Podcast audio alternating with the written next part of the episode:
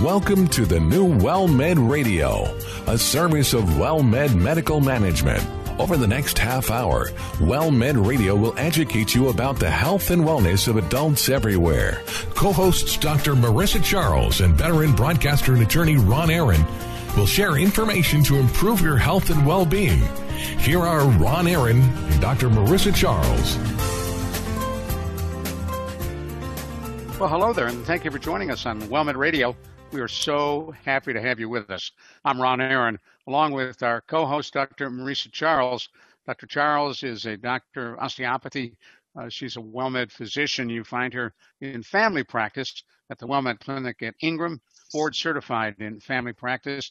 And she did her residency in Corpus Christi, uh, where she spent a whole lot of time learning how to do what she's doing now and, and doing it quite successfully. Thank you very much. So, Dr. Charles, uh, looking back, uh, you're still relatively young. You chose to work with seniors. Why?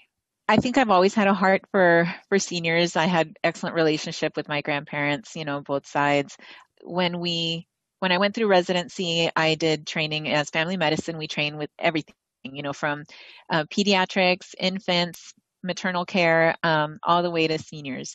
It's just such a special population you know and and it's one that i enjoy. It is a challenge. You know some of my patients are on a lot of different medications that we have to balance you know blood pressure medication um, heart medication diabetes. And i think that um, it, it's such a, a, population they just have such good stories such rich histories that they love to tell me about and i think that's why and I know for seniors now, uh, one of the fastest growing group of those diagnosed with depression are males age 65 and over. And you must be seeing in the wake of COVID 19 a lot of your patients who are struggling with depression, which we're going to talk about today. And welcome on board a guest who has been with us on a number of occasions, Dr. Emmanuel Jane. He is the lead physician for WellMed at Haines City in Haines City, Florida earned his medical degree from the University of Santo Tomas in Manila. He completed that's Manila, the Philippines. He completed his family medicine residency at the University of South Florida in Tampa. Dr. Jane is board certified in family practice and geriatric medicine.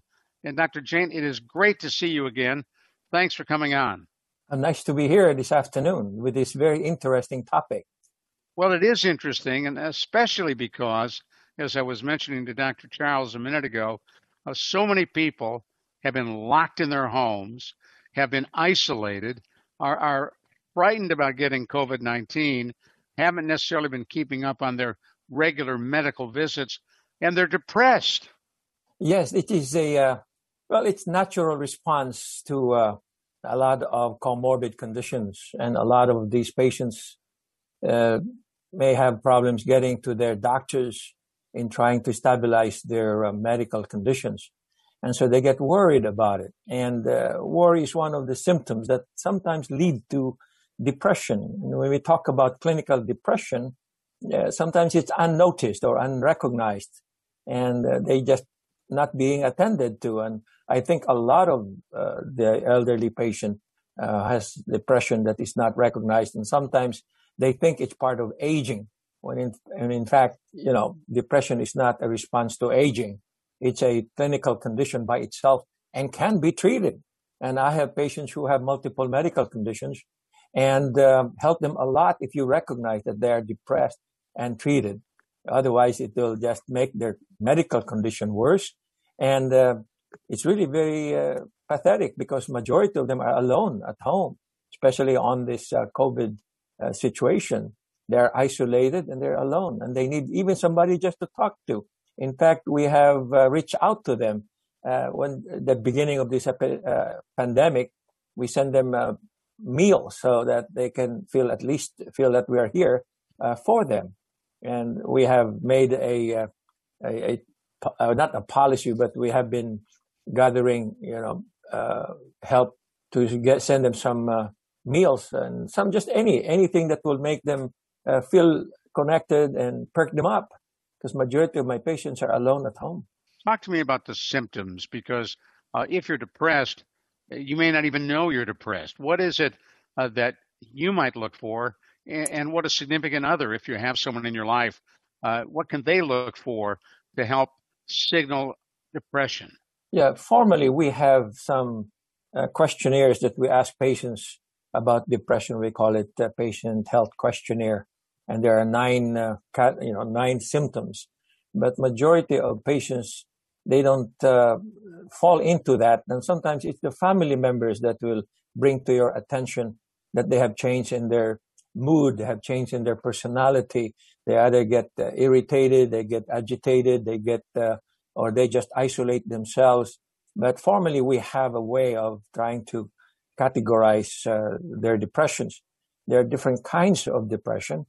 Um, generally, there are clinical depressions, there are neurotic depressions, there are situational depressions, there are depressions due to medical conditions, there are medications that can be brought about by medications. So there's a lot of uh, ways that you can really uh, determine. You just have to think about it. When there's a patient that doesn't seem to fall into their medical uh, symptoms and characteristics, you just say, probably depression is uh, setting in. In fact, I had a patient one time that she just don't know what's bothering her. And she's very intelligent, a mature uh, elderly patient, and she doesn't understand. She, she has no energy. She has sleeping problems. And she said, I don't have any medical problems. I just don't know. I just don't understand. And then after a while, she was talking about her daughter's uh, problems and she's talking about some people's problems. And I said, I'm not usually like that. And then after, you know, further digging into her conditions, I realized that she was depressed. So I put her on antidepressant and she came back and said, wow, I didn't realize that I have been depressed. So sometimes it comes in in a different uh, scenarios or different appearances, different presentations, and you just have to be cognizant the fact that depression is common among the elderly patients.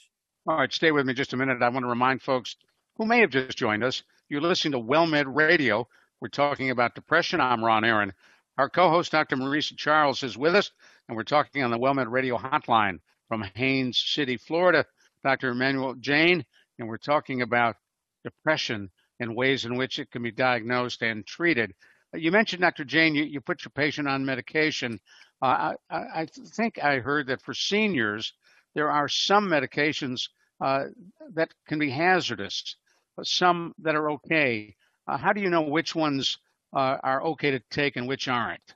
Yeah, you have to look at the depression, how a person would uh, approach uh, depression some people who are very active and they said, I cannot anymore jog. I cannot anymore do things. I feel down in the dumps. I don't have any energies and uh, they have problems sleeping. If you put that patient on antidepressant that will make them or has some sedation to it, they would not love it, even if it's indicated. They would say that medication just make me more uh, unable to do things. So if you put that patient on an antidepressant that has an excitatory effect, not only depression, but it also perks them up, oh, they love the medicine. They didn't even know that they're taking an, you know, like a norepinephrine uh, receptor inhibitors and it makes them feel good. Now, if you put a patient who is, who loves to sit in his in a room and not do anything when they feel depressed, they just want to be isolated in the room, and you put them on antidepressant that has a sedating effect that will calm them down. Oh, they love that medicine.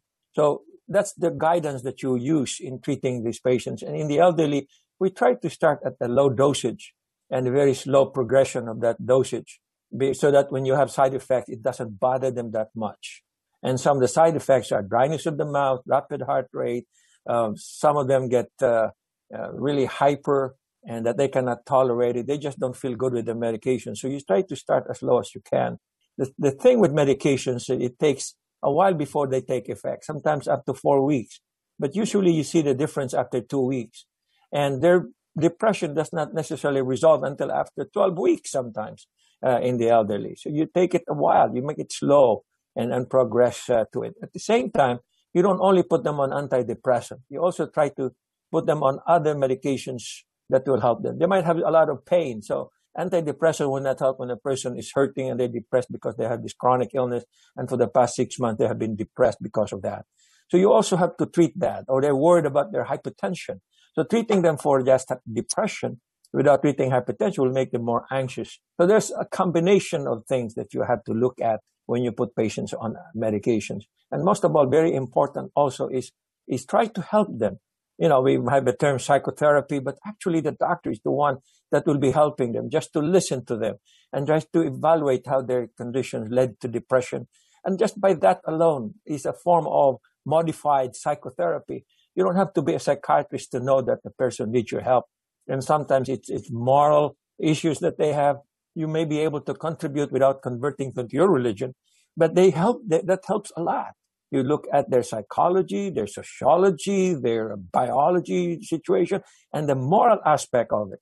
And all of that you put into the equation to help them. And so these patients really need some form of social support, psychotherapy in combination with your medications. Oh my, they love it. I mean, you can really help them with that rather than just concentrating on one aspect of treatment, and that is, you know, biological treatment or pharmacotherapy. You, you help them by understanding, listening to them, in fact. So, Dr. Charles, what about talk therapy as a way to assist mm-hmm. them as well? Medication then combined with sending them uh, to a psychologist where it's available, um, psychotherapy is fantastic. Um, and some, you know, most patients will benefit from a combination of you know, like Dr. Jane was saying, you know, you want to do, you know, counseling there in the office, but that's going to be limited in the amount of time. Um, the pharmacological therapy, so some medications, and like you said, we have to pick the the right one for the right patient depending on the symptoms, and then the the psychotherapy. Um, I know that there are limited resources in some areas, you know, and finding a psychotherapist can be difficult and sometimes costly. You know, the insurance um, sometimes you know there's there's copays involved so um, I always encourage my patients to seek out therapy, um, and I know most of my colleagues would do the same. There is definitely benefit in addition to pharma- pharmacological medications to having some psychotherapy as well. I think it and just kind of helps some... you yeah, be able to organize your thoughts a little bit better. Sometimes you don't realize you had something weighing on you. Maybe it's something from when you were younger that you just hadn't brought to the surface. And sometimes just talking about it lightens that weight, lightens the load. Now, in many communities, and, and uh, because our show is available on podcasts as well, people listen to us from all over the country.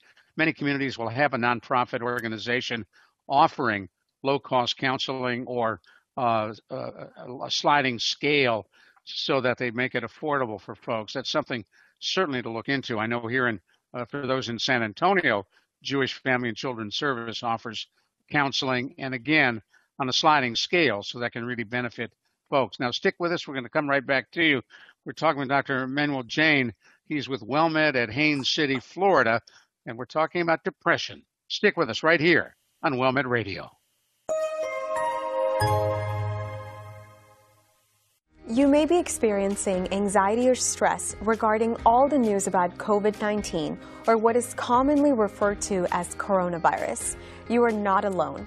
Optum is opening its emotional support helpline, providing access to specially trained mental health specialists. This is a toll free number and it will be open 24 hours a day, seven days a week for as long as necessary.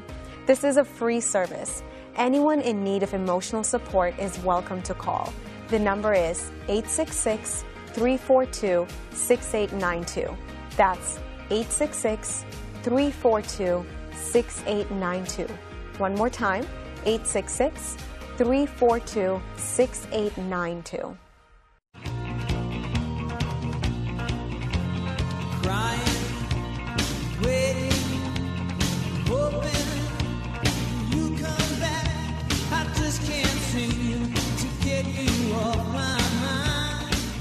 So pleased you are sticking with us right here on WellMed Radio. I'm Ron Aaron, along with our co-host, Dr. Marissa Charles.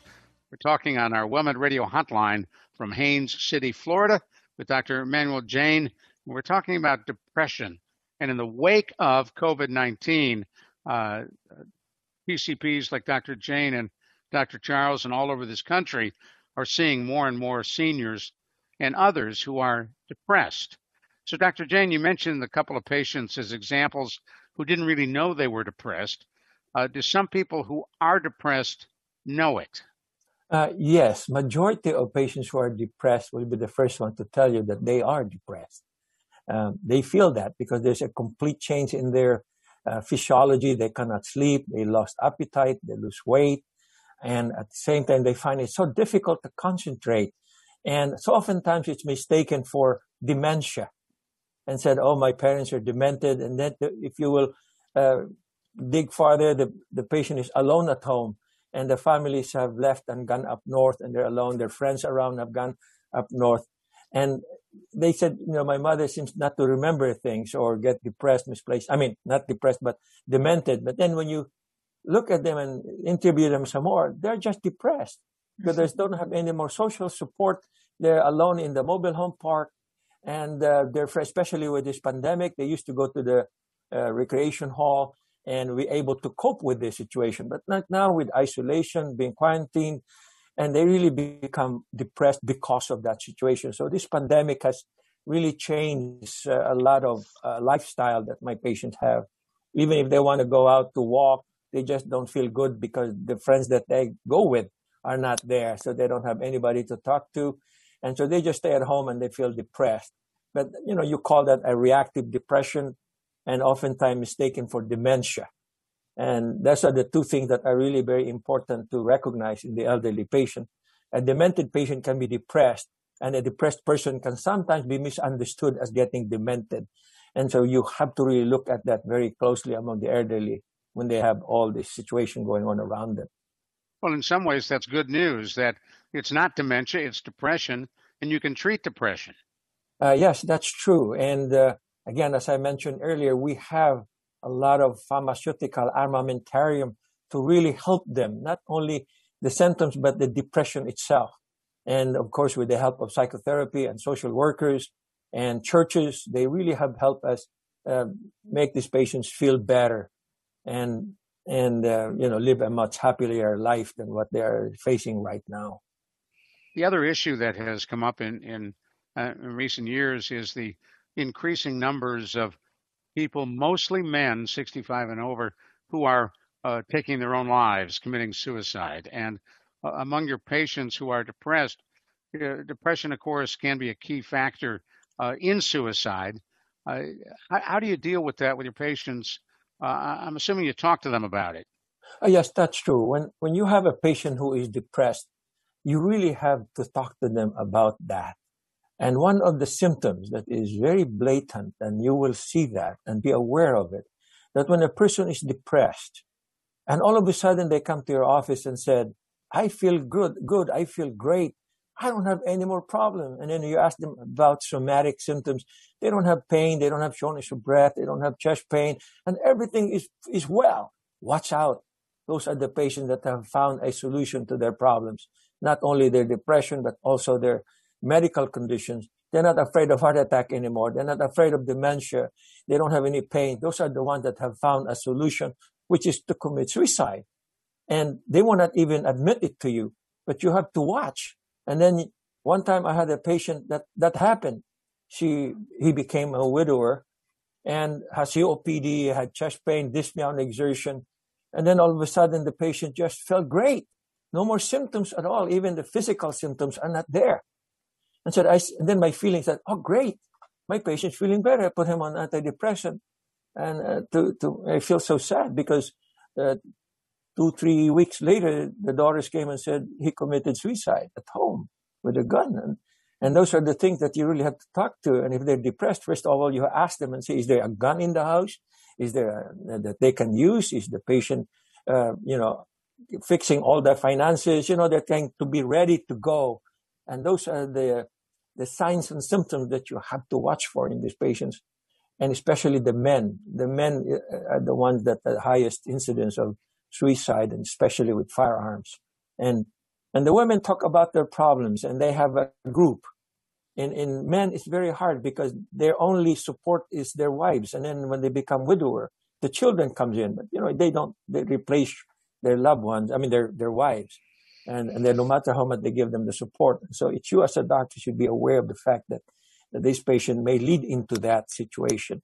And that, that happened to one of my patients, and I cannot forget that from now on. All the depressed patients, you have to ask them about suicide. Talk to them about it morally and, you know, their culture. You have to ask, you have to ask them. Otherwise, they will not volunteer that they're going to commit suicide. You have you know, to ask yeah. them.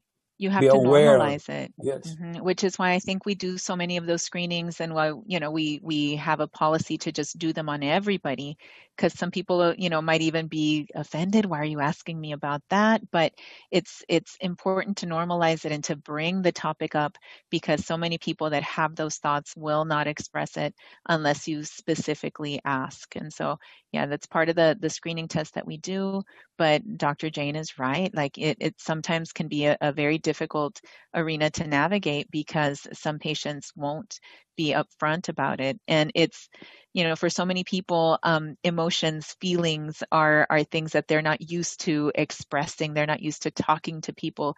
I don't know how many times in my career i've had somebody tell me you know i've never told anybody this before.